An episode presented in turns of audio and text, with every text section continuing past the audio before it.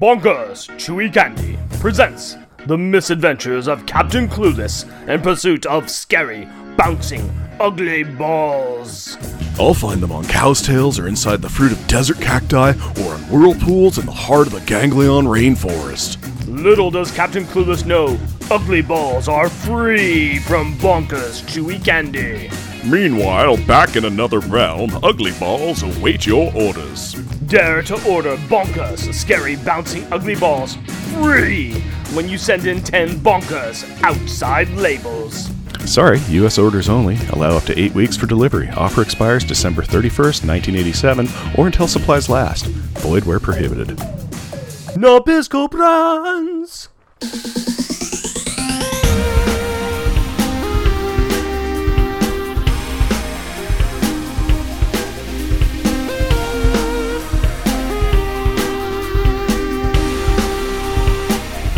Welcome, dear listener, to our podcast. Jeff and Rick presents Unpacking the Power of Power Pack, Where we journey through each issue of the most underrated Marvel series of the 80s while drinking beer.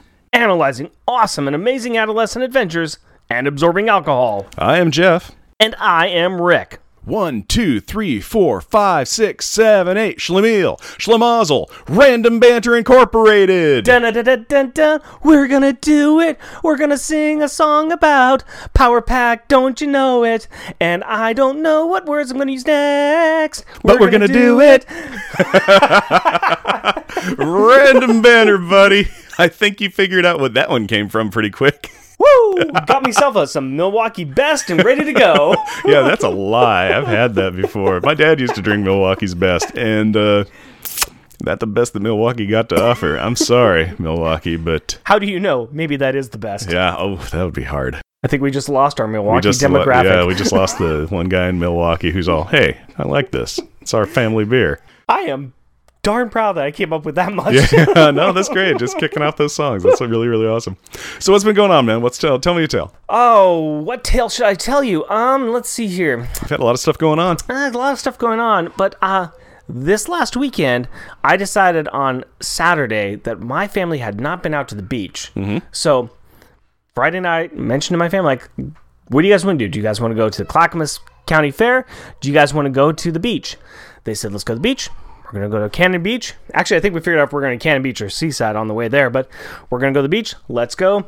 Started heading over the pass. Rain just pouring down on the pass. We're like, oh no, this doesn't look good. Get down to the beach. It's full of people, very warm, overcast, ate lunch at Moe's.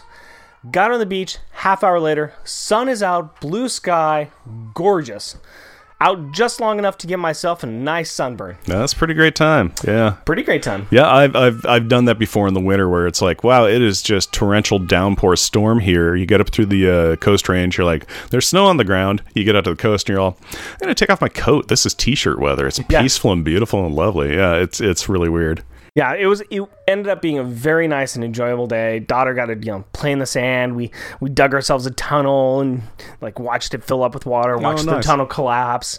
She got to play in a little uh, tide pool. Well, it wasn't a tide pool. She got to play in this uh, pool full of uh, ocean water that kind of was sitting there for a little while. And like ended up being kind of a waiting pool for a bunch Oh, of kids. Oh, that's great. Um, and like you know, they my wife and her buried my feet in the sand and.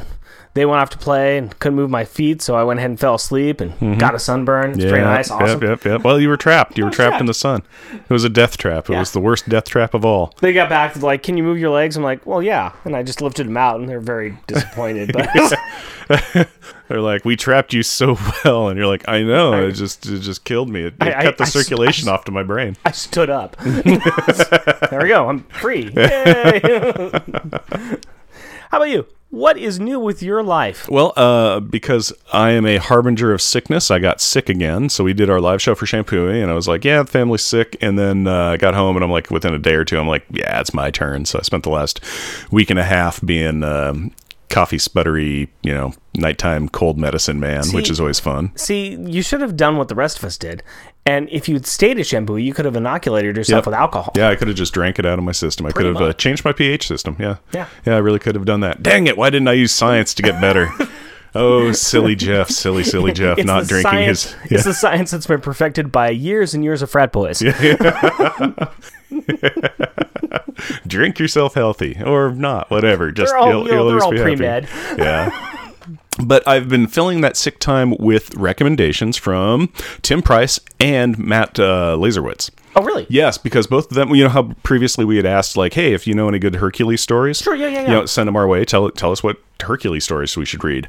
And uh, they had both recommended the Incredible Hercules run in the when, like, uh, what is it? Uh, World War Hulk Uh-huh. came in, and he kind of was out of his book for a while. So Herc got to kind of take place in that in that in those books, and it's him and Amadeus Cho uh, running around doing stuff for a good length and.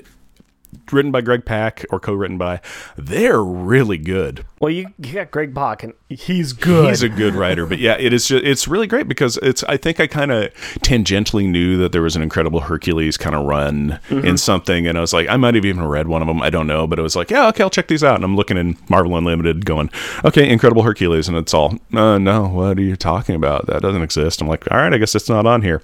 Look later, and I'm like, what if I just type in Herc? Oh, there it is. There it is. There it is. It's like, oh, Incredible Hercules. I'm like, yes, Marvel Unlimited, Incredible Hercules, which is what you wouldn't let me have when I asked for that specific thing. if you were a real fan, you would know how to find it. yeah, well, I did. I did find it. I know, So I've been. so you're a uh, real fan. Yeah, so I've been uh, powering through those, and yeah, that is those are good. That is those are a lot of fun. I mean, I'm gonna have to check those out too. Yeah. I've been uh, I've been just catching up on mostly you know recent books like uh, Hoxpox. the new X Men run is phenomenal. Oh Um, yes, yes, Hot Pox. It's Hoxpox. Hox, Hoxpox. House of X. I'm guessing. House of Ten and, and Power of Ten. Okay, but yeah. we everybody calls it Hoxpox. yeah, all They're of us, great. all of us kids that are cool and in the know. Right? All of us, not you. Uh, Yeah, not me. I'm not cool. I'm never in the know. The, the new Future Foundation's great so far too, um, and by the time this comes out, everybody else will have read uh, Power Pack Grow Up. Yeah. but I am actually right now catching up on the um, third hardback book of Saga. Mm-hmm. So I'm finally catching up on Saga, and that is good. Okay, uh, I've read like the first trade, and didn't get didn't tickle you? it doesn't. Yeah, it's not. It, who is this? It's Vaughan that writes those, right? Brian K. Vaughan. I really love his stuff, but uh, Saga. I know so many people that are like, "Oh, it's just the best." I love the satire in it, you know. Yeah. and I, it just is wasn't doing it for me. So eh, I don't know. Maybe it's me. Maybe it's just mindset. Maybe I'd go back and look at it and be like, "Yeah, this is really great." But I, it's funny because I'll also see things in you know little pop culture things where I'm like, "Yeah, it's a Saga reference, or that was inspired by Saga." I know what's going on there. So Well, these are great recommendations, but mm-hmm. we need to get on to the regular show. Before we do, just say that we are totally back now, back from an interview with the original creators, back from our live show at a campground, back to what we do best, which is talk about a comic book while we drink beer in a basement. Jeff, can you please give us the two sentence replay from last episode? Resident bad boy and schoolyard rival, Johnny Rival, has a gun and is looking to settle scores with Alex Power, who he loudly claims is a mutant with super strength, to everyone he knows, who loudly dismiss his claims because that is whack. While fights are picked, chicken based insults are hurled, Spider Man and Hobgoblin get involved, conflicts get resolved, and an unlikely friendship is formed, for no discernible reason, between our two young protagonists. Now that the they say chicken 19 times in this comic, but discover that the chicken they were searching for was friendship all along. Two sentence replay is over. Why don't you give me a beer and tell us what our power pack pick is? My pleasure, my friend. I'm so glad I don't read those ahead. I, I like the little surprises we have for each other. I really do. And I'm like, oh, I can have this here and the little off page stuff. And it, I just love the fact that it's like, ah, it's great. Well, speaking of one of the surprises we have for each other, mm-hmm. I would like to introduce you to my take on the finale of this book. Mm-hmm. because with everything that happens in this book, we can just assume that somebody had a Sin Tax to pay. I thought it was going to be like bad day beer or something. Oh, this is a nice red can. Oh, that's a sexy little devil lady in a mod dress going on. It's Mother Earth Brew Company Imperial Peanut Butter Stout. Yeah. Whoa, that's sounding pretty good. Story time on it is tasting notes big and bold, balanced roastiness, brown sugar ale with natural flavor added. Yeah, 12 ounce can. It looks really kind of cool. And, uh, It's uh, it's got words on it I want. It's 8.1% ABV and 45 IBU, and Sin Tax is its name. Mmm. That's smelling good in the can. This apparent hair is off my glass. No, that's your beard. Yeah. Cheers. Cheers, buddy. So nice and dark as any imperial stout is. There's a Oh, some light comes through light that. comes through. Some does. Very, very minor, and it comes through looking. I've got a red. yeah, red. It comes through red, which is yeah, little red track lines coming through a real dark beer. That looks. It does have the very nice peanut butter smell. Mm-hmm. This is an interesting one, and I've had this before. Hmm.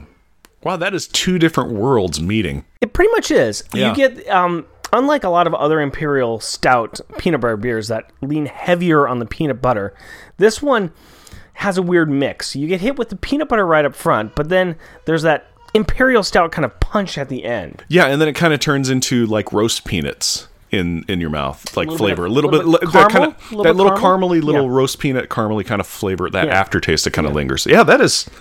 Wow, that is.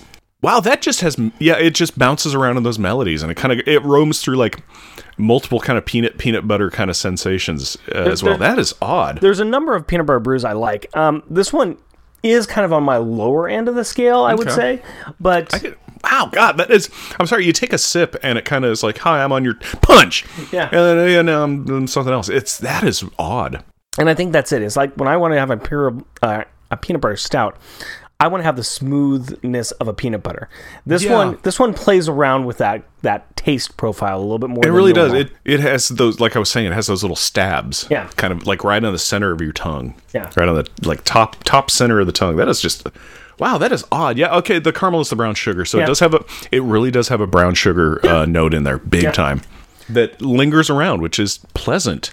But it Wow, again, this is a two world thing. This is very I'm in your face. Also, hey, let's hang out. I'm sweet like brown sugar. Ah, you know, I'm just it's all over the place. That is really interesting. Yeah, there's a whole lot of fun, and there's a party in our mouth, and the Sin Tax is invited. Yeah, uh, the Sin Tax is invited. As far as the meaning, I'm pretty sure that you understand the meanings. Oh yes, the And I think we wages are- of sin. We will discuss the tax that these boys pay on the Yes. sins that they all have. Yes. And uh, yeah, see about how it matches up at the end. But Mm-hmm. for now, how about the opening credits, if you please? Power Pack, issue number 30, June 1987. Crack Up. Credits. Writer, Louise Simonson. Pencils, Val Mayerik. Inks, Hilary Barta. Letterers, Joe Rosen. Colors, Glynis Oliver. Editor, Carl Potts. Editor in chief, Jim Shooter. And special thanks to John Figueroa, story consultant. Featuring Power Pack. Alex Power, aka Destroyer. Oldest power sibling, disintegrates matter, turning it into energy which he can expel into power balls. Julie Power, who also has powers. Jack Power, who also has powers. And Katie Power, who also has powers. Not that they really use them in this book. They totally use them. Everybody uses their powers. Barely. Guest starring Johnny Rival, a kid from the projects, a leader of a gang, a finder of guns, and since last issue, Alex's best friend in the whole world. And thus begins the saga of the best friends, Johnny Rival and Alex Power. Okay, so what is happening here? Well, starting off, immediately following Alex and Johnny Rival teaming up with Spider Man to take down the Hob, Whoa there, cowboy. There is only room in this basement for one two sentence replayer, and you are not it. You need to know your lane and stay in it. The priorly pugilistic punks, post purloining and punching, patched up picadillos and paraded to a police procedural. That's what I tried to say. They're standing outside the slums where Johnny Rival lives, watching the police make a crack raid. And speaking of crack, Johnny Rival makes one at the surprised Alex. Just a few blocks from Alex's nice neighborhood is this place, where the rich buy their drugs. Crack, not just a poor person's drug. And now you know. Alex notices a kid being arrested and points him out to Johnny Rival.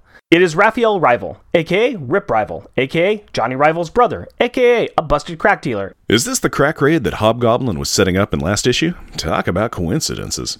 Johnny Rival, increasing his long list of good ideas, runs after the cop car to stop them and falls on the ground as it speeds off. As Alex comforts the sobbing bully, Johnny Rival's gang appears, and boy howdy are they confused. They were really expecting to see Alex full of bullet holes or black and blueses or anywhere not here, but instead, he is comforting their gang leader. I think they are just waiting for the two boys to start singing. The pair of former arch rivals explain that they bonded over being mutually kidnapped by Hobgoblin. According to the narrative woven by Johnny Rival, it sounds like these two completely wiped the park with the villain, and Spider Man just needed to bring a mop and bucket.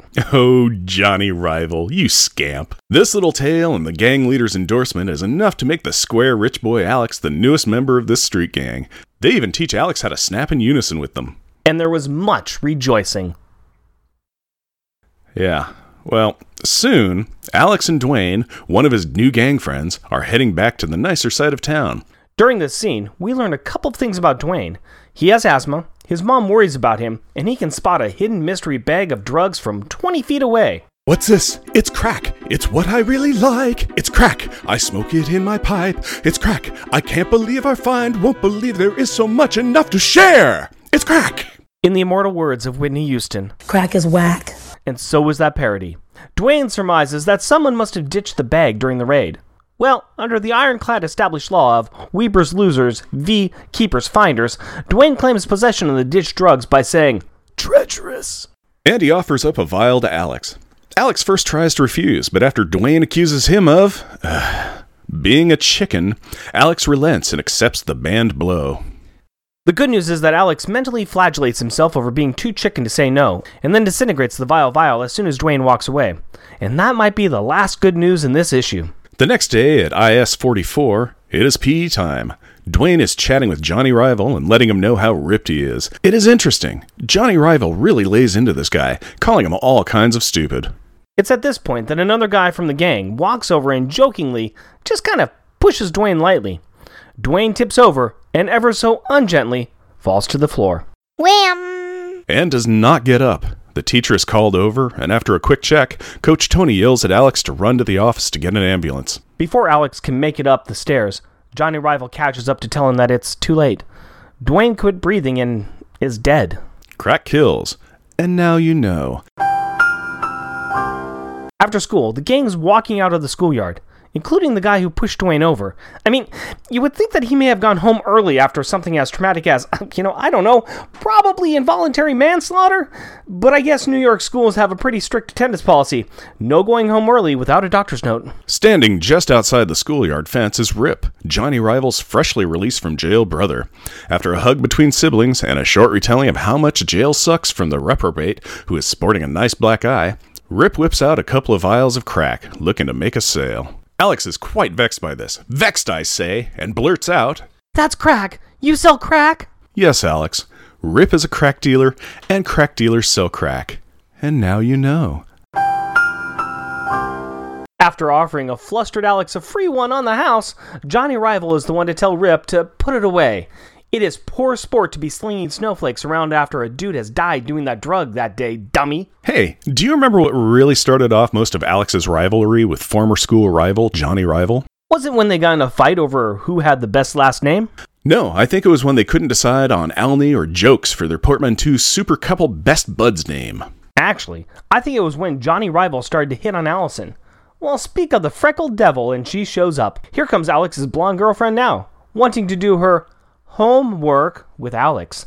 Yeah, they're at that heavy mathing stage of a relationship. Fun time. Well, homework or not, apparently Alex is too cool for school, math, or girls, because he blows her off to go and hang with these discount sweat hogs who don't seem to understand the concept of doing homework. Seriously, Alex. Priorities. Hey, you know the old saying, bro works before homeworks. Huh? Huh? Huh? Meanwhile, in the Powers apartment, Home of the fighting cosplayers.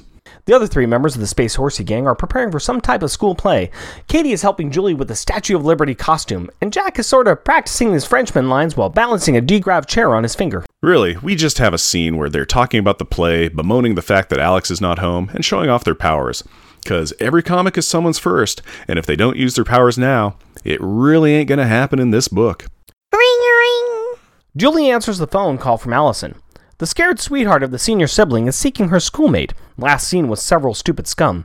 The sister is surprised her sib skips spending a span with his steady to step out with the stupid schoolboy squad. Well, the other three decide they need to find Alex and bring him home before their parents show up. So they costume on and fly out. And soon they find him Johnny Rival and the rest of the boppers. The boppers?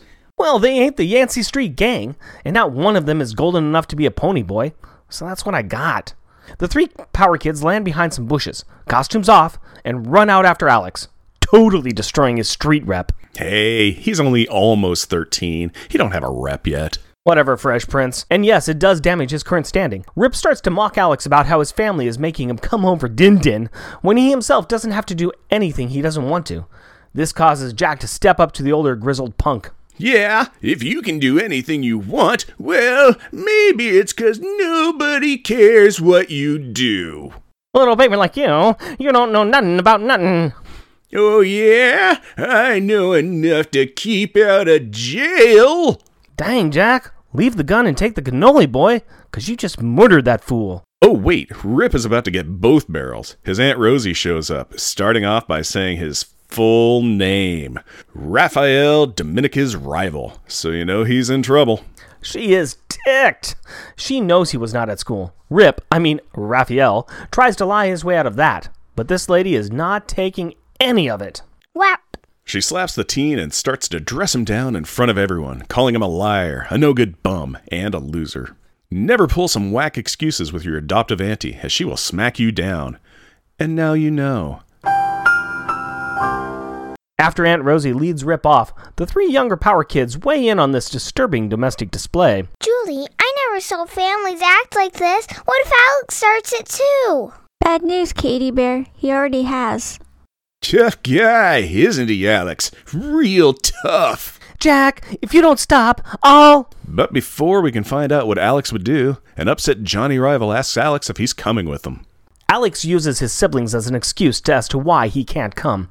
He says he has to take care of some business and teach these punks some manners. Teach us manners. Give me a break.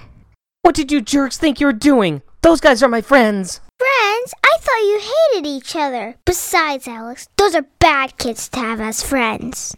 The kids drag an angry, arrogant, antagonistic Alex aloft. No matter what they say to him, Alex makes his case clear. He is older, he does not need to be hanging with crummy kids, and he has real friends now.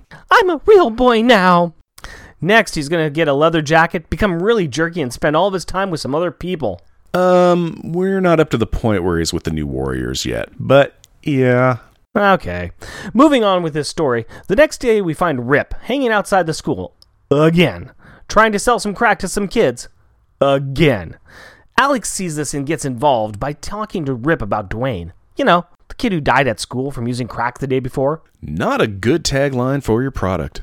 Try the new and improved crack for the low, low cost of all your money, your health, your family, and your respect. You too can get high for a short time and possibly die. Sign up today. Telling kids that the drugs they want to do killed a classmate yesterday. It's super effective. And now you know. The two other kids beat it, not wanting anything to do with death. Rip responds by calling his brother over to get this white boy out of his life. As Johnny Rival does so, Alex pointedly asks his new BFF if he will stop his brother before more kids die. This hits a nerve, and Johnny Rival gets in Rip's face, laying out that crack makes you stupid, it burns your brain, and it could kill you. Rip responds with the maturity and reasoned tone of a man who has been presented with compelling facts that need to be considered and evaluated. And he punches his brother. Whack. Shut up! I'm gonna get sick if I don't get money soon. You want me sick? I need money, fast money. What do you want me to do? Rob a store? Tell you what, dude, you help me and we'll rob that store together. Alex is really confused. He helps up Johnny Rival as Rip walks away laughing. The injured brother informs Alex that Rip is not only a crack club for men dealer, but a client as well. He has to sell it to make money to use it. Johnny Rival is in a tough spot. His parents are dead, and he only has Rip. He is trying to protect him, but Rip has changed. He's changed so much, but he is still his brother. So what's worse, dealing or stealing? And with that, he runs off with Rip. Later, Alex has met up with his siblings after they have finished their play practice. Alex was told to walk his siblings home because of the increase in robberies and crime in the neighborhood. Apparently, the New York superheroes are failing in their duties. Come on, Iron Fist, Daredevil, and Luke Cage. Where you at, boys? Kunlun, Hell's Kitchen, and Harlem, respectively. What? No, I mean, these are classic New York street heroes dealing with New York street problems. Why haven't they done something about it? Maybe they're too busy mourning the cancellation of their Netflix series. Oh, too soon, man. Too soon. Katie points out that Mommy and Daddy would be nervous knowing that Alex was friends with Rip and Johnny Rival. Jack, of course, takes a more hmm, Jack approach. What's the matter, bro? We cramping your macho style? Which, of course, sets Alex off. There's nothing wrong with John. He's a good kid. He's got more problems than you guys ever seen, and more guts too. He can't help what his brother is, any more than I can help having to walk home with goofy looking jerks like you. If that's how you feel, we'll walk ourselves home. Yeah, goodbye. Mm, Humph. Goodbye. And the siblings walk on. Before Alex can really reach uber jerk status by either pushing a baby into a puddle or kicking a nun in the shin, a couple of Johnny Rival's gang show up. The robbery is going down now. Johnny Rival is playing lookout while Rip knocks off old man Hector's bodega. They were telling Alex this in a, hey, ain't it cool? kind of way, but Alex took it more as a, danger, Will Robinson warning, and he heads off to stop them. Alex can't fly, so he runs down the streets, and as he gets near, he hears the unmistakable sound of sirens. Whoop, whoop, whoop. He spies Johnny Rival posted as a lookout on the corner, and he goes running towards him. Johnny Rival, seeing Alex and the cops, also starts running to tell his brother. But Alex tackles him before he can run into the store. The cops pull up, jump out of their vehicles, with weapons raised. The laid out lookout is still trying to get up, to get to his brother, but Alex won't let him go. And then, Rip comes out of the store. I ain't going back to jail. I ain't. Blam, blam, blam. And Rip is dead. Johnny Rival is angry at Alex for stopping him, even though Alex is trying to explain that Johnny Rival would have been dead too. Alex takes a punch to the chin from his former rival slash friend as a reward for his friendly gesture. Whack. As Johnny Rival runs off, the other two gang members inform Alex that he is now person non grata, even though they do not know what that means. They warn him that he better run if they see him again. And thus ends the saga of the best friends Johnny Rival and Alex Power. The sirens in the shooting have caused the rest of Power Pack to show up in their costumes. No, not their superhero costumes, their play costumes. Alex holds his arms out to stop his siblings, telling them not to look, but it is too late. They see Rip's body. Alex corrects Jack's assumption that the cops killed Rip. He says it was Crack that killed him. Crack can kill in all kinds of ways. Cracks all over, bro, and for all your superpower, there's nothing you can do about it. Yes, there is, Jack. You better believe there is. Next issue. Crack is manufactured in crack houses throughout the city. Next issue, there'll be one less. Plus, the school play and a team of supervillain kids named Trash. In a story we can only call Crackdown. Do do do do do do do do do. I couldn't remember the funeral march, and so I went with that instead. Power pack packaging time. So now that we're through that issue, Oh my gosh, it was a laugh riot. I love this issue because it's so uplifting and feel good. oh, let's talk about something happy, like the cover of this. Nope, nope, nope. nope. This Nope. uh, this ought to be the happy draw you into this kid's book comic, right? Yeah, we've got a cover here that is drawn by drawn by Carl Potts, Jon Bogdanove, and the inker is Hilary Barta. And this is kind of a weird cover. It's um very evocative about the issue, but it is a lion cover. So we'll explain it here. We kind of have a yellowish orangish background, and in the foreground of it, we've got Alex with a very anguished, if not constipated, look on his face. That's a good descriptor. It, Um, it, it look it, I could see it as a the, the uh no, why did it have to be him? Grieving kind of face, but uh, constipated. I've Yeah. uh, I've also got a mirror in my bathroom, so I've seen that. Yeah, he is he is costumed up and he's holding a black teenager who does not have a shirt on and looks very emaciated. Uh, he's got pants on and he is obviously dead. Uh, head is fallen all the way back, eyes are open, uh, and his mouth is open, kind of in a silent scream. Coming up from behind is the other three kids of Power Pack, and they're kind of flying up from behind them with um, very serious looking looks on their faces.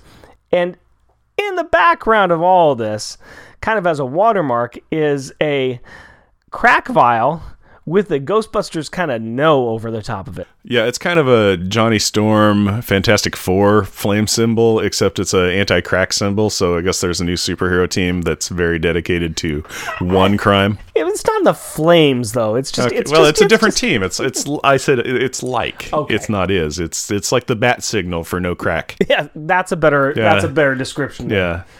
La la la la. No crack. No crack. Oh, and then of course at the bottom we have the skyline of Manhattan too. This is not one of my favorites. It, it definitely tells you what this issue is about. It does. It is very much a uh, public service issue cover. It, It- really, really is. it shows us that there's a minority that died Mm-hmm. because of crack. Yes. You could honestly even just say uh, there was a youth that died due to crack, and it is, uh, yeah. You know, uh, funny thing is, is that it kind of was in the projects and everything like that, but the majority of crack users were Caucasian. The boy who died, Yes. Dwayne, Yeah. he was Caucasian. Yes. And And, uh, I'm going to say affluent. I'm going to guess. Yes, because he was not in the projects. He was, uh, yeah, like ten blocks up. and and then of course we have uh, Rip, who is um, who is Hispanic, Mm-hmm. who he dies in a shootout because he's stealing money for crack. Yeah, he's a seller. He's a user. It's Right. yeah. I think there were some of uh, Johnny's gang that were African American, but that's about the closest that we got. Yeah, it, yeah. There's one kid in his gang that's African American. There's a heavy uh, white kid with red hair, and yeah, uh, yeah just always wearing the same shirt. Yeah. what, what about you though? I mean, not one of my favorite covers. uh, no, no, it's it's not. It's uh, it tells you what the issue's about, but it's not. It's not a great cover, and it's well.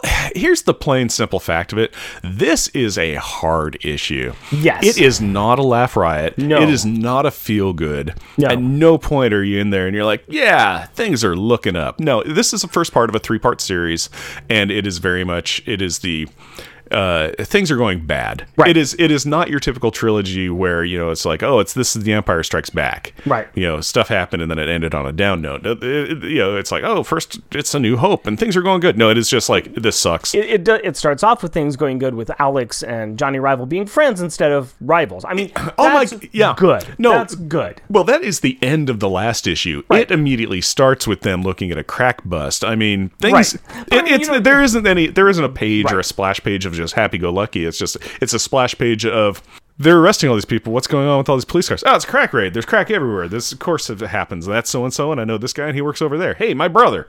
Yeah. It is. There is no feel good in it at all. No. And for the rest of the series, we're going to be dealing with a lot of our le- rest of this three issue arc. We're going to be dealing with a lot of scenes and a lot of stuff that kind of fall into this. I think that of the three issues, this is possibly the most depressing. Um, Uh, yeah, well, the uh, other the other issues have their own things going on, but this one has got the most. uh, Yeah, th- this paints a kind of a lot of realistic type of pictures. Bit of after school special in there, but yeah, there's a lot going on in here. Let's get into this a little bit. I want to start off by mentioning something because I'm going to be bringing up a lot of points that I pulled from this article. There is a really great article that's written by a friend of the show, Osvaldo Oyola, on the middle spaces. We will link it to our show notes, but it's uh, themiddlespaces.com, and you can find it on that website underneath Power Pack Says Crack is Whack. Um, it's uh, he wrote this in 2015 in December, and like I said, I will cite this on our on our show notes as well. Osvaldo brings up a lot of great points about the feel of this issue and its themes, and of course, a lot of the other issues that are going to be following it. Let's kind of go through some of these points here. Alex plays a role as the surrogate for the reader, but his viewpoint is decidedly from a white, middle to upper class. A lot of the imagery and identity of the supporting character suggests that the drug epidemic is localized on lower class or different races. Which I think is pretty true. I mean, we do have the one death, like we said, is from a more affluent kid who's hanging out with mm-hmm. these kids, but they definitely focus on the fact that it's that the crack houses are mostly in the project areas or close to them. They mostly are run by the minorities or immigrants. And of course, it's the upper class or middle class that tends to go over there to buy them. Uh, yeah, the reason for that is because uh, you you start with cocaine and it's too expensive, so you move down to crack. Right. Yeah, which is crack cocaine. So It's crack cocaine. And he mentions too that now, now we do have Dwayne, who appears to be white and who comes from an area outside the projects. It is interesting that when he dies, there seems to really be some action in the story at that point. What would have changed if Dwayne was not white? I honestly don't know if it would be a different action or not, uh, because you were saying it's like there it seems like action goes on. It's not really. It was the. It's, like it's- these I kids are like, oh, our friend died, but Rip was still going to sell drugs. Right. These other two kids that were going to buy them were still going to be, you know, uh, you know, we're gonna we're like, hey, maybe we should buy some crack. That sounds fun. Yeah, it's I think, I think the the reason the reason why Weezie used Dwayne is part of the story that she had going on. It was Dwayne and Alex walking back Mm-hmm. to their homes. Now they could have had him be. He could have been walking with any of the He kids. could be yeah. walking. I think it's, but I mean, it's kind of how we assume that he's from the affluent neighborhood, kind of where Alex is from. Yeah, we're too. making some assumptions. and it could have been any of the kids. It could be Yeah. any of the gang members that had to walk the same distance with Alex, going through the same things, and he could have died because it was that moment when that figure died. That's kind of what set Alex off on his path of, oh, hey, this is bad. Yeah, well, my only thought on it is, is that when the kids were going to buy crack and Alex comes in, Sure. it's like, hey, what about you know? It's like, hey, did you hear about how that kid that we went to school with and are friends with died? You know, Right. your brother's friend. And then the kids weren't, you know, the kids who were going to buy the drugs weren't like, oh, that was that white kid who died. It no, was they just- were like, oh, that there was a guy in our, in, you know, that went to school with us that died from that yesterday. Yeah, I don't want any part of that. So, um, ethnicity was never brought up. So I could see that very much just for how it was. It's like. I think just the fact that a schoolmate had died is what right. is the driving force. So it could it could have been anybody. I think you're right. I think you're right on that. Another interesting commentary at the end when the rest of the Power Kids are looking at the crime scene, they're dressed in their play costumes representing historical minorities. They are pretending to understand some real struggles in migrant and minority communities while they are staring at the result of this outcome. It's just an interesting piece. It's like they're kind of it's interesting that they're standing there in those costumes and just kind of standing there a little bit of like representations of people who live in those areas. I kind of get that, except uh, they're French. It's Statue of Liberty and two Frenchmen. But so but it's, in, it's, still it can be the immigrant right. story. It's the Yeah, immigrant okay. story is kind of what I'm kind of pulling the Okay. tugs on there. So it's there's some interesting stuff in here, Mm-hmm. and I think that there's a lot of interesting uh, things that Osvaldo brings up in his article, not only on this issue but the next couple of issues. Mm-hmm. And I am really looking forward to actually having him on the show when we get to the uh, final issue of this trilogy. Hey, So hey, spoilers! We're gonna have a guest. we're gonna have guests. Actually, we're gonna have a guest next Yeah. episode and the one after. So it's gonna be kind of cool. yeah, it's gonna get crowded in here. We need help getting through these. Yeah, they're they're they're hard reads. They're they hard really reads. are. They're. Uh, I mean, they're hard reads because I mean, this one we've got two deaths. Oh my goodness! You know, you've got two deaths. You've got uh, drug abuse. You've got just you know what pe- the distances people will go to feed their needs. You got some domestic violence. You got domestic violence, you know, front and center. It is. It, they're not happy-go-lucky. I know that you know we tried and- and make uh, light of it. yeah light. Hey, here's some jokes, but none of this is joke-worthy matter. No. uh, yeah, none of this is joke-worthy material. It is all. It's very hard. It's very serious, and also kind of in there we're like, hey, Iron Fist and Luke Cage and Daredevil, where were you for this? Yeah, most you know that's kind of the thing. Superhero heroics is kind of like, hey, I'm gonna go fight the Hobgoblin, who's gonna plant pumpkin bombs at City Hall. Uh, that's kind of the more typical like hero villain story you're gonna do, as opposed to, hey, that guy beats up his stepkid all the time, and then his stepkid is stealing money to, you know, is selling drugs to neighborhood kids, and one of them OD'd. It's like. Uh, you know that that's hard story time. to I kind of like the fact that this is not really a tights and capes kind of No, issue. it is not. But, well, that's the majority of it was uh, they were never, you know, they were in costumes a little bit. The other kids, Right. Alex was never in his costume. No. In fact, his- he, he used- refused to be in his costume at and one he, point. he used his power one time. Mm-hmm. Um, that was just to disintegrate the vial. yeah, which could have been just Sure. it. It was yeah, it was representate. Sure. Yeah, rep, he's like, I'm getting rid of this. He used his power. He could have just chucked it back in the bush. He could have thrown it in the trash. He could have thrown it on the ground and stepped on it. And I mean, the the kids use their powers mostly just to get from point A to point B. Fine. Yeah, then they were fooling yeah, around. Yeah, Yeah. it's it has nothing to do with superpowers Yeah, it is this. no super heroics and in I this think at all. that makes it a little bit more powerful. Actually, Yeah. Oh yeah, yeah. we had the opportunity a couple of episodes ago to talk to uh, Weezie and June Brigman, and Weezie brought up these issues. We, we were mentioning that we were doing them at this time, and she started talking about them and said that these were from real life events from John Figueroa. And it was really kind of interesting to hear that that this was all real inspiration that she received and she wanted to represent in this book. And I think that also helps sell the entire idea of it being feeling more real, feeling a little more visceral.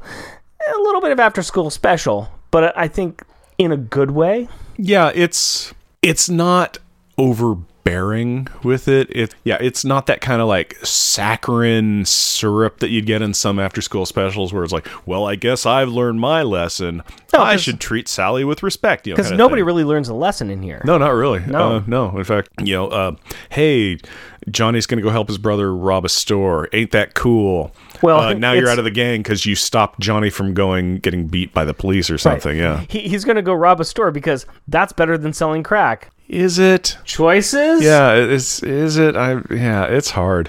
Uh, just as a real side on that, Johnny was a terrible lookout. Y- yeah. Yeah, because it's like, okay, Alex is just across from street from you, and he's hearing the police sirens, and he's like, Johnny, cops are coming, and then Johnny's like, I should go warn my brother who's a block away. It's like you're not doing a good job. You're not going to make him there in Yeah. time. No, no. eh, I don't think there was anything that he could have really done to really help his brother. I mean, N- it's like not really. Uh, by the his- time you hear the cops, it's going to be too late. basically Rip Rip had demons that he was trying to deal with. It- yeah. Uh, and even you know, I think in there he was saying that uh, they're you know because both their parents are dead. Right. Uh, he was saying that his their dad was the only one who could. Well, I'd say talk, but he said beat any sense into his head. Now that his dad's gone, it's just rips off the rails. Yeah, and So he- Johnny's not going to be able to do anything, but he still looks up to his older brother. Yeah, of course, it's his older brother, but you know, even then, his older brother like bashed him to the ground and everything, and is it's it's a hard run. it's hard. let's let's move on to something a little bit more. Nah, this isn't any better. I'm going to break out the library card, anyways. Mm-hmm. In this comic, there was an offhand remark about the Flying Dutchman. So I did a little bit of research into this, and I just want to talk about it. The legend of the Flying Dutchman goes back to the late 18th century when sailors allegedly saw a ghost ship that foretold imminent doom or disaster.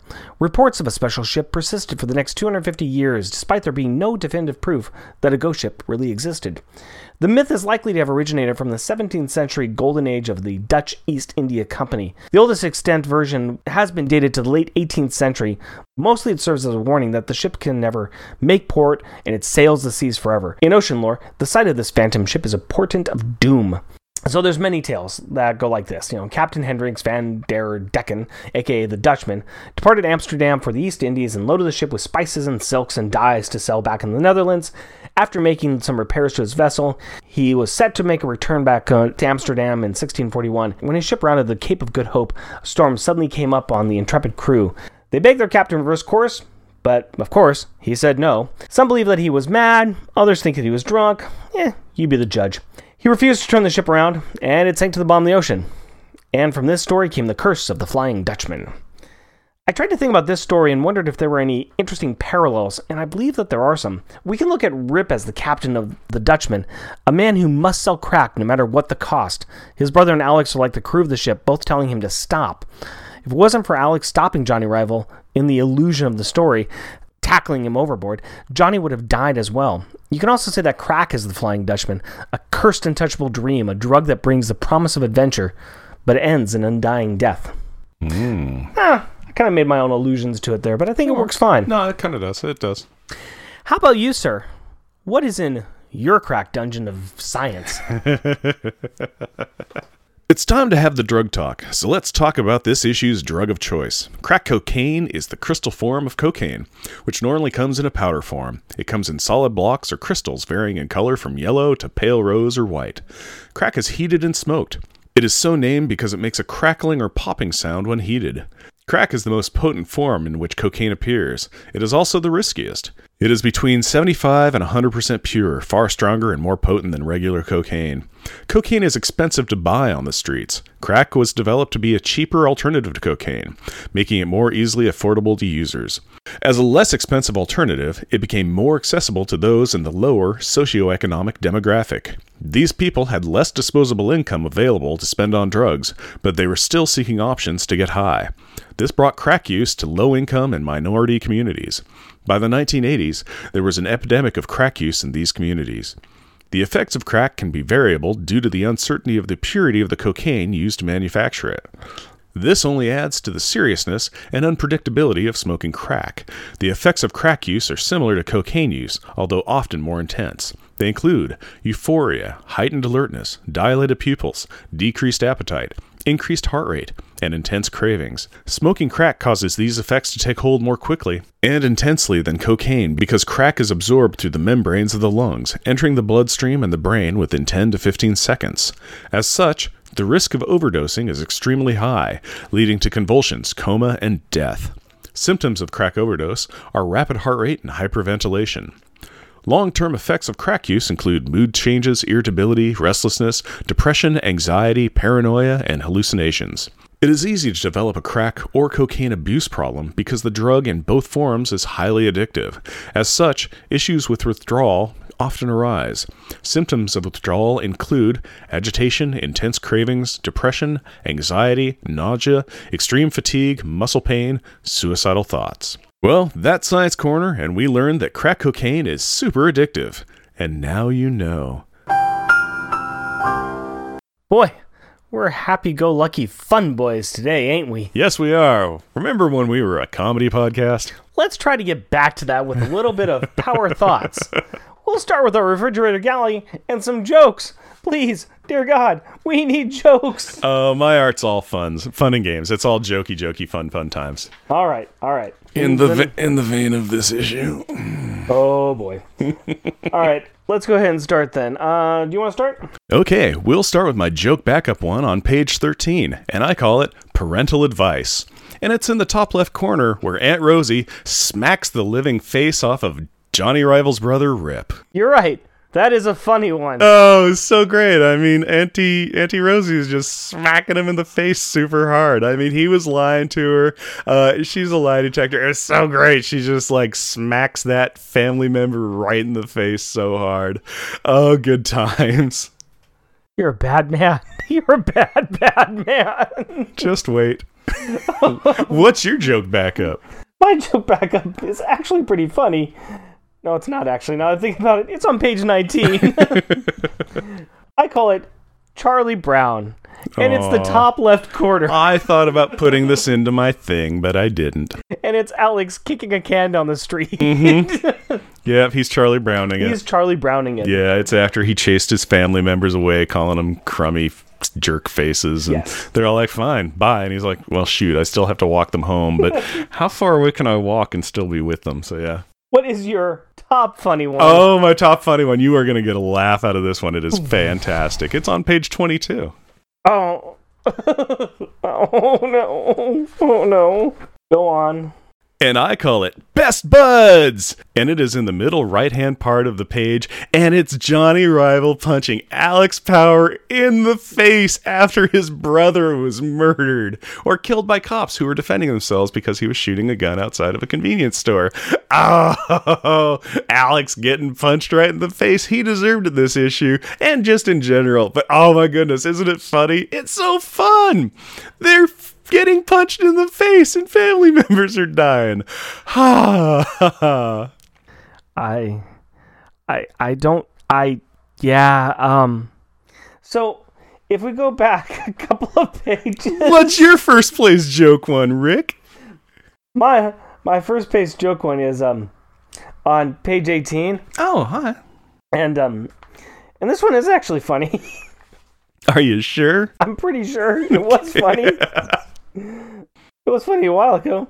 It's the top left pa- panel Oh, this is a good one. and it's uh, Alex picking up his siblings from the play, and he's walking next to Julie and Katie. They're both in their costumes, and he's talking to them. And in the background, you see some other kids coming out of the door, and you see one girl dressed up in something, and you see Jack chasing her. Yep, the Frenchman is chasing his victim, the flying Frenchman. I would say that Jack is just chasing a girl, and I call this picture Jack.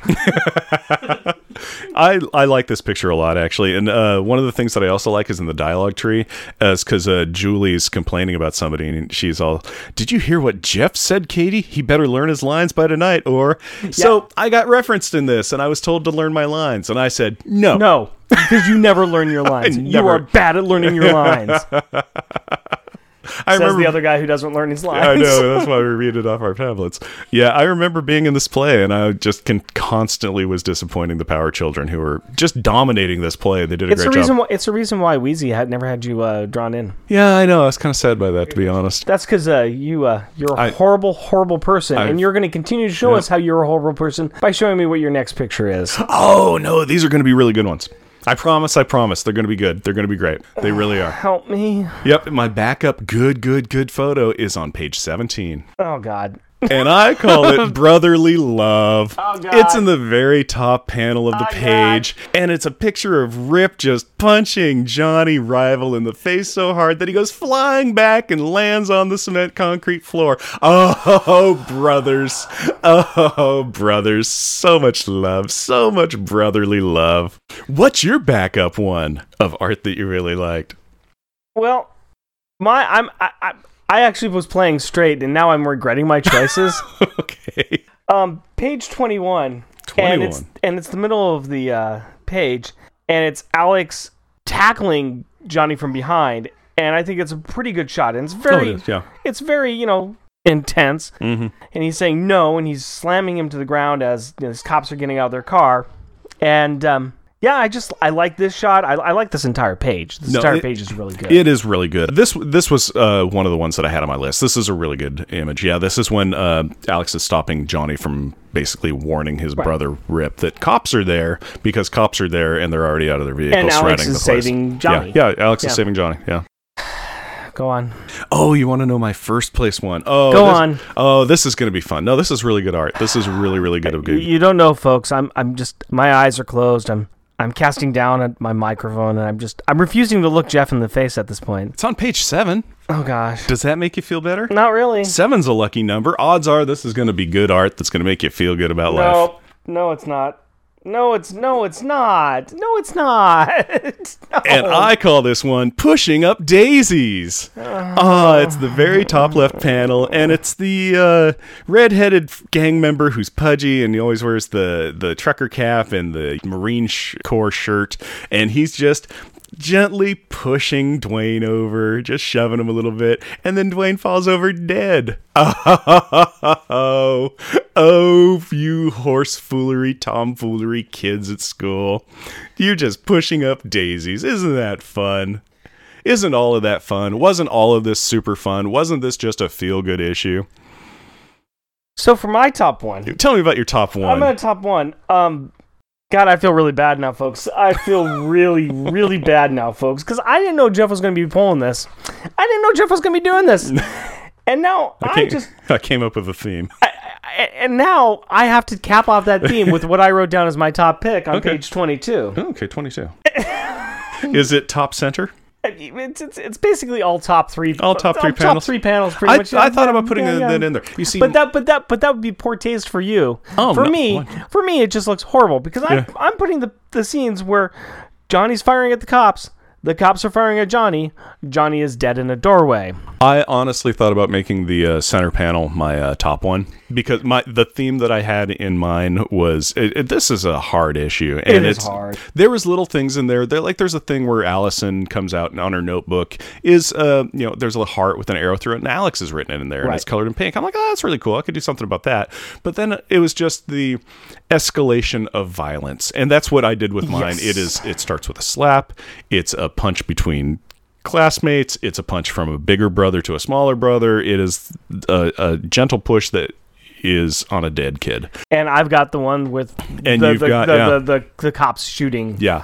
Rip. No, Yeah. I, I really was gonna try and do some art things. The, all the art in here, it's it's very competent, but uh, all of it is great, but none of it stood out for It's- like this. The the center panel I thought was really good looking. Jon it's like- Bogdanove does some really good realistic yeah, drawings. it here. is. It is. It is exactly that. It is Yeah. good looking, realistic. All of it looks great, but I decided to go for an escalation of violence thing. And in that face of escalation of violence, let's go ahead and talk about rubber and glue. Okay. now that we've left you Nothing- with the Nothing bad is going to happen Yeah. here. Now that we've left you with the chemical burning plastic scent in your mouth of uh, our art picks this time. So my backup rubber and glue is page four, and this is right after they were talking about how they helped stop Hobgoblin with Spider Man's help, and yeah. and uh, they uh, the gang is saying, you know, you lie in power, and Johnny Bravo comes back. You jokes wouldn't know the truth if I threw a pumpkin bomb at ya. Yeah, that's a good one. That's a really good one. So I like that one. No, that's great. I like the fact that he did nice, did a nice play on words there and tied it into a story. Yeah, and that uh, what was also really cool about that was uh, Alex going, "Hey, you should have seen, you know, you should have seen Johnny earlier when we were dicking it. You know, we were going to fight, but then we helped Spider-Man defeat Hobgoblin."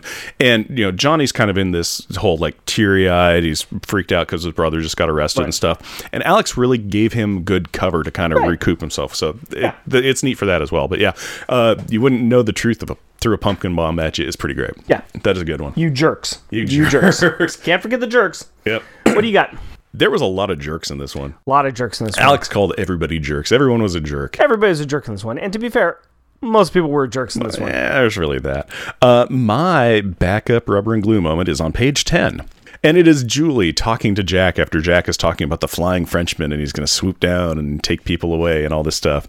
And uh, Julie's response to that is, That's the Flying Dutchman, Jack, you nerd. I just love Jack, you nerd. Because how often is Jack called a nerd? Especially by Julie. By Julie. Who is the nerd. Oh yeah, exactly. I just uh, yeah, the literary nerd. So I, I I love that. I just love Jack, you nerd. Uh, I thought was absolutely wonderful. So that's my backup rubber and glue. My top one is on page 18, and uh, I said it before already. And um, it's where Alex is going off on his family. Yep, this is in fact page eighteen, Alex. Yeah, that, I got the same one. There's nothing wrong with John. He's a good kid. He's got more problems than you guys ever seen, and more guts too. He can't help what his brother is, any more than I can help having to walk home with goofy looking jerks like you. Goofy looking jerks like you. Funny. Oh, I know. It's just the it's the escalation because he'd been jerk, jerk, Yeah. jerk to everybody, and goofy looking Goofy jerks. looking jerks. Yeah, Yeah. that's a good, good Yeah, tie in that, there. that, It really that- it's my top as well for obvious reasons. It's just really pretty great. yeah. Yep. Let's get into stars in detention now. Okay, let's say our detention kid at the same time because it's Alex. what? How? Shocker. Who? Have you been looking at my note? Yeah, Alex, yeah. It had to be Alex. It oh, had to be Alex. man. The only thing good he did was stop Johnny from getting shot.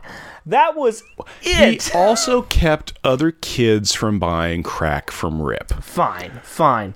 But Yeah, I honestly I think Johnny was gonna stop that too. I think Johnny could have stopped it too. Johnny just- Johnny was because he was all hey Rip, uh, and then Alex is all hey Rip old buddy. No, Alex, that Alex died?" finds that he's got a friend in Johnny Rival and Mm-hmm. becomes the world's biggest jerk. Oh, and the his loser gang squad of losers that he's just like, these are my friends. It's like, no, they're, No, they're not. not. These kids had been nothing but terrible to you up until an hour ago. And there's nothing good about them. Yeah, Nothing. literally nothing. So, you trying to be a rebel is a bad look on you, Alex. Very much so. And he's just terrible with his family. He's oh, he's just awful. So then the real question is, which of the other three kids is the best? Which Sir not appearing in this episode was the They best? They appeared just enough for, for us to pick out one of them. Yeah, they were kind of in it three times, but they popped in. Uh, I know who mine is. Do you know who? Well, I obviously mine, you know who yours is. Uh, do you want to go first? I got Jack. Really? Okay, that sounds great. I'm totally for that. It could literally um, point at one of them and go, "You're the best kid." It didn't matter. Why? Why was Jack your best kid?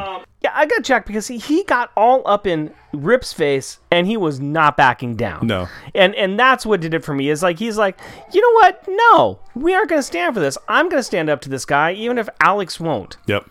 Uh, no, Jack is a great choice. Honestly, any of the kids would have been fine. Uh, my not appearing in this episode was Julie. Okay. It was because, well, she corrected Jack. It's Yeah. the Flying Dutchman instead of uh, yeah, yeah. that. Uh, she was like, you know what? We should go find Alex because mom and dad are going to get home and they get nervous if we're not here anymore because of all the massive kidnappings that have happened to us. You got that. She was the one that walked up to Alex and said, "Hey, it's time for dinner. You got to go home." Right. Around all the other kids and everything. So I was I was great with Julie. Yeah, yeah. She got up in Alex's face too. So she, Yeah. I think both of them fine choices. And just fine. Yeah, and Julie said my name, and I had to learn my lines. So I'm like, "You're right, Julie. I should start." Putting some kind of effort in. It's in. the minor victories for you, isn't it, my friend? not- it's all- minor victories. That's all I got left, baby. That's all I got left. No, it was. It literally was. It's like you could have pointed at any of the other three kids, and they would have been a fine choice. Yeah. Gee, I wonder if there's any G's this issue. There is zero G's in this issue, and you can find zero G's in a crackhead's house because they burnt through all their money. that is a G average of 1.0333, bar repeating, of course, which is approaching Earth's gravity, which makes sense because this issue is getting pretty real. Dun And- dun dun dun. dun. and uh, the G total for the series at issue 30 is 31 Gs. Gravity force that a space shuttle would feel while uh, launching away from the surface gravity of the sun. So Okay. there you go. There's our G count for this issue. Bravo, sir. Let us place this issue. Oh boy, this is gonna be interesting. Yeah, Yeah, this issue in the ever growing list of all of the prior stories. I honestly can't say I like it enough to want to read it all the time. No, and yet it's a good story. but it's a good story. That's and that that's the the problem with it. Its duality is the fact that it is a good story, but I I think it's one where almost anybody who is a Power Pack fan is like, well, this section is a, a rough run. right. I like Wounded Wolf. Yeah. Number twenty four much better than this one. Hey, you know, I've got that. Yeah, that's kind of where I started at. Underneath that, it's Obsession, which, was was the one before this one. yeah, which is uh, yeah, Johnny Rival with a gun and Spidey and Hobby. I have to say that it is still going to be better. I, I want to say it's still better than Man and Dragon Man. I could be okay with that. I was thinking, I was yeah, because above Man and Dragon Man is the Breakfast Club, where we get to see uh, the Herc in a towel, which This is a more serious issue than that. very much so. Yeah, you know what? I think that I think this one is better than that one though. Okay, It's a tough issue to read, but I think I think there's a better story that's here. And then Reckoning is above it, where Julie tries to run away to Asgard. The three warriors threaten to threaten the boogeyman. hmm or do you think that's that this is a better story than Reckoning? I, I think I gotta. I think I really have to move it back up. I think I've got to move it back up above monsters. All right, it's creeping up. It was dropping I'm gonna, down. I'm gonna say, I'm it's creeping it's up. right below Obsession, though. Okay, let's I say think that. I think I just I like Obsession more. This is just a harder read than that. it's a very hard read. Yeah, so let's uh, let's put I'm- this the next twenty six. I am fine with it being in the next 26, which uh, also numerically puts it 29 30 Yeah. for positions 25 and 26. Right. So, yeah, I am absolutely fine with that. All right, we'll put it there. We'll make that the new 26.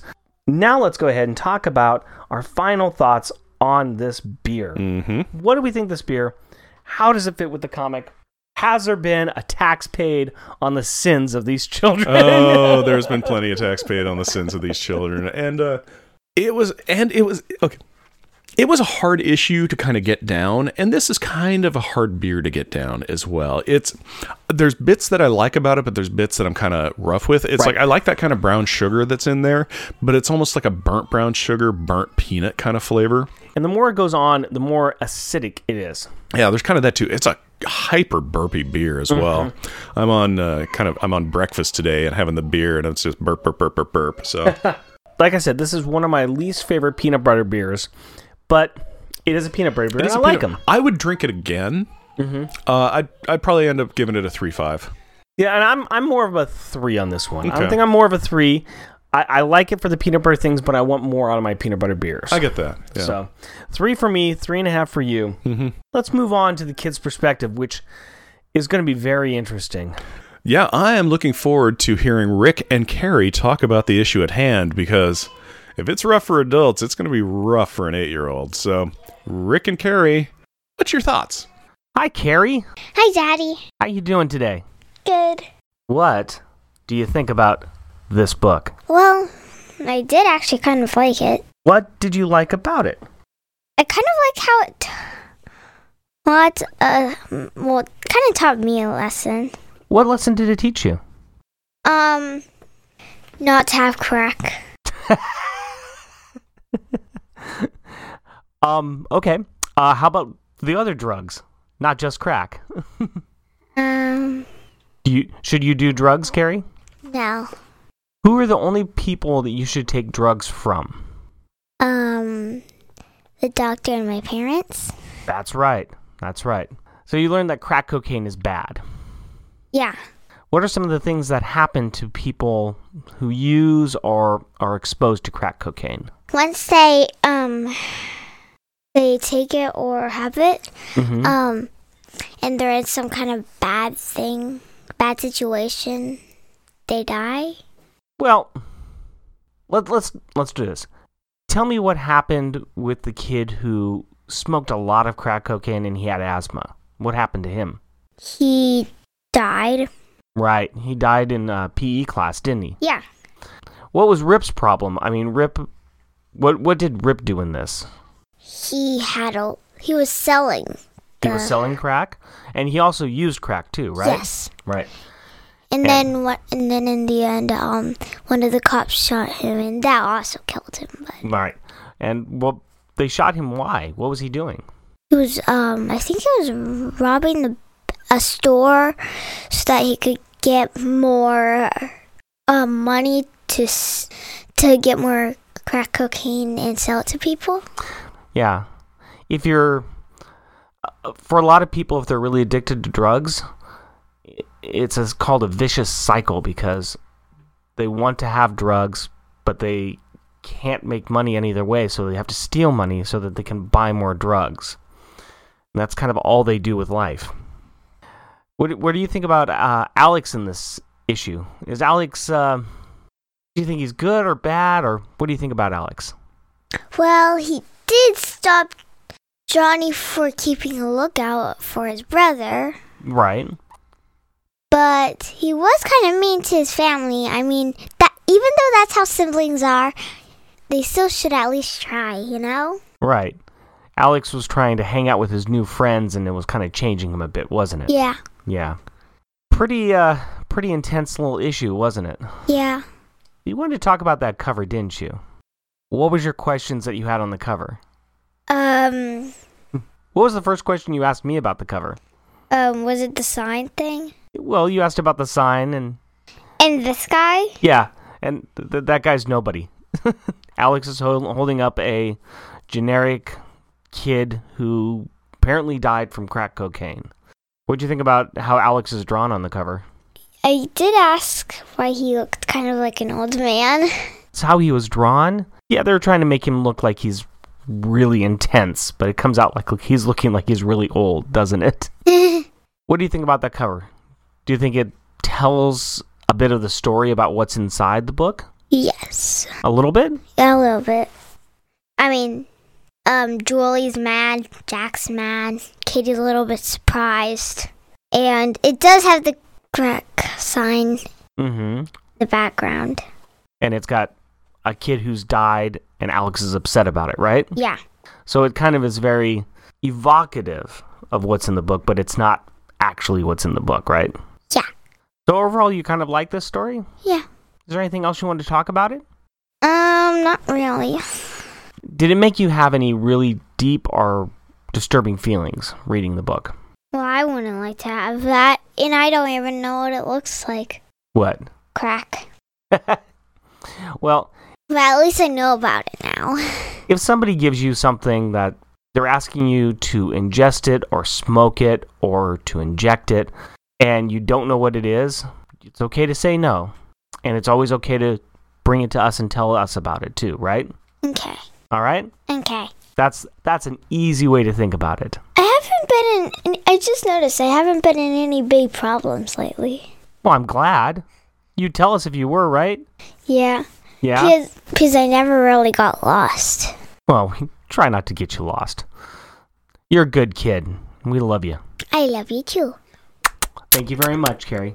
Okay. Bye. Bye. Wow. Well, that was thoughtful and insightful. Thank you, Carrie, for your input on that. Shout out time! We would like to recognize those listeners that take the time to write in or leave us in a review. And this is regarding episode number 37, where we talked about Power Pack 29 with Tim Price, AJ, Al Sedano in the Warlock Thanos podcast, Cash Flag, Charlie Rose, Charles Gears, Chris, Cullen Stapleton, and the worst comic podcast ever. Gary Key, Gibson, who noticed the similarities on the roof scenes between this issue and issue number 13, and Jack's changing attitude towards shooting Powerballs into the air. Green Lantern HG, The JB Podcast. Jeff Polier, Jeremy Daw, who said it was a wonderful episode and he liked the vocal stylings of Tim. So do we. Jeremy Wiggins, Jonathan and Maggie Schaefer Hames, and the Married with Comics podcast. Keith Baker, Kyle Sinelli, Limax 7, Max Traver, Mitch Gillian, and The Nerd Out, Portland, Oregon's premier comic theme bar. Mr. Rogers Corp, Nicholas Prom and the Comic Reflections Podcast. Pat DJ Cristato Sampson, and the Long Box Crusade podcast. The Professor Frenzy Show. Hi ho, here we go. Professor Frenzy Show. Robert Earhart. Robert Niesis. Rustin LF. He says, Great job, Tim Price. Like always, the episode was a lot of fun. Sailor Bear Zodar. Samantha Fox. Sean and the Secret Wars and Beyond podcast, who said, I'm excited to hear you dive into this era. I love the first 26 and 27 issues of this book without hesitation, but I remember this arc being uh, less lovable. I'm curious to hear what you guys think. Also, Tim is great. So that was a smart choice for a guest. Thor Edinson. Trekker Talk. And the man himself, Tim Price. Come on down. Oh no, you already did. Never mind. Stay You where you're came down. Stay where you're seated. Stay there. Stay, stay, stay, stay. Good, Tim. Be sure to check out the other shows that we're on. Rick Meets the Legion, which you can find at Comic Reflections, and our Junior Agent Submissions, or Rusty Agent Submissions as they like to call them, on the MI6 Rookie Agent episodes of On Her Majesty's Secret Podcast. And we have some merchandise available on Redbubble. Right now, it is just shirts and stickers around our logo, but we'll try to come up with some other fun stuff for our fans. So, go to redbubble.com and search for Unpacking the Power of Power Pack. Jeff and Rick Presents is a bi weekly self produced podcast and recorded in front of a non live studio audience in Portland, Oregon. If you would like to interact with us through the magic of the internet, you can do so through Twitter at Jeff and Rick Present, our Facebook page, Jeff and Rick Present, our email address, Jeff and Rick Present, all one word, at gmail.com, or at our website, jeffandrickpresent.wordpress.com. And if you would like to help support our show, we are on Patreon. You can find us at patreon.com, Jeff and Rick Present, all one word. We are a supporter of the Hero Initiative and will be donating 10% of our Patreon donations to this great cause. We encourage everyone to give what they can to this worthwhile organization that helps the creators who provide us with so much great content. Go to heroinitiative.org to find out more. Please rate and review our show wherever you can. Tell your friends about us, or share your love with us on social media. And as always, we want to thank the wonderful women in our lives. My wife Cindy and our daughter Carrie. my fiance Hillary, and our daughter Aurora. We, We love, love you. Until next time. Costumes, Costumes off. Our theme music is 80s Action. Also featured in this episode is District 4. All music is by Kevin MacLeod at Incompetech.com and is licensed under Creative Commons by Attribution 4.0 license. There we go. That's a show. That's a show! what do we do? Professor Frenzy gets a show! Whack. Insert whoop whoop whoop whoop. Whack. yep. Yeah, when I see drug bags, I'm all treacherous, Treacherous. as opposed to score or Or bad idea theater. yeah, bad idea theater. This will go great with my asthma. Whack. No, I think it was when they couldn't decide on Alney or jokes for their po. No, I think it was when they couldn't decide on Alney or jokes for their po- por- uh, portmanteau, portmanteau, portmanteau, portmanteau. Whack. The other three members of the Space Horsey Gang are preparing to for some. mhm, they're from them. Whack. Dang, Jack! Leave the gun and take the cannoli, boy, because you just murdered that fool. Also, as an aside, that was a great line. I read that and I'm like, that's a thumbs up. I am mashing up a whole lot of stuff. I got I threw a little bit of those things in too, but yeah, I'm like, that's just yeah. that's- I know I know where you got. Yeah, go go, Rick. Whack. I'm a real boy now. Next, he is going to make. Oh, it's okay. Oh, stop giggling. He's a real boy. I'm a real boy now. I'm a real boy. I got swallowed by a whale. Whack. The kid who died from school using crack the day before. The guy died at school, not from school. Are you It's- sure? Yeah, it Are was it was school that killed the beast. Are you sure? yeah, Whack. Johnny Rival's in a tough spot. you need to go back to your actual voice. Johnny Rivals in a tough spot today. His parents are dead. Whack. Lazy boy. Read page 18 because you didn't want to type all of it. Whack. Uh, Da, da, da, da, da, da, da, da. You have pack- failed me for the last time, uh, Inquisitor Rick. Whack. I love making stuff up on the spot. No, that's really fun. well, let's Walter White it and let's make some crack. oh boy, I don't think you're. I don't think Hillary's gonna like this idea. No, probably not, because it's going to smell like burning plastic and chemicals. It's going to be great. Whack. The following is an intentional outtake. This episode was brought to you by Crack. Now you can have crack cocaine whenever you want. Crack in the morning, crack in the evening, crack at supper time. You can have crack for breakfast, you can get high at any time. Crack-filled crack pipes. It's cocaine that you can smoke.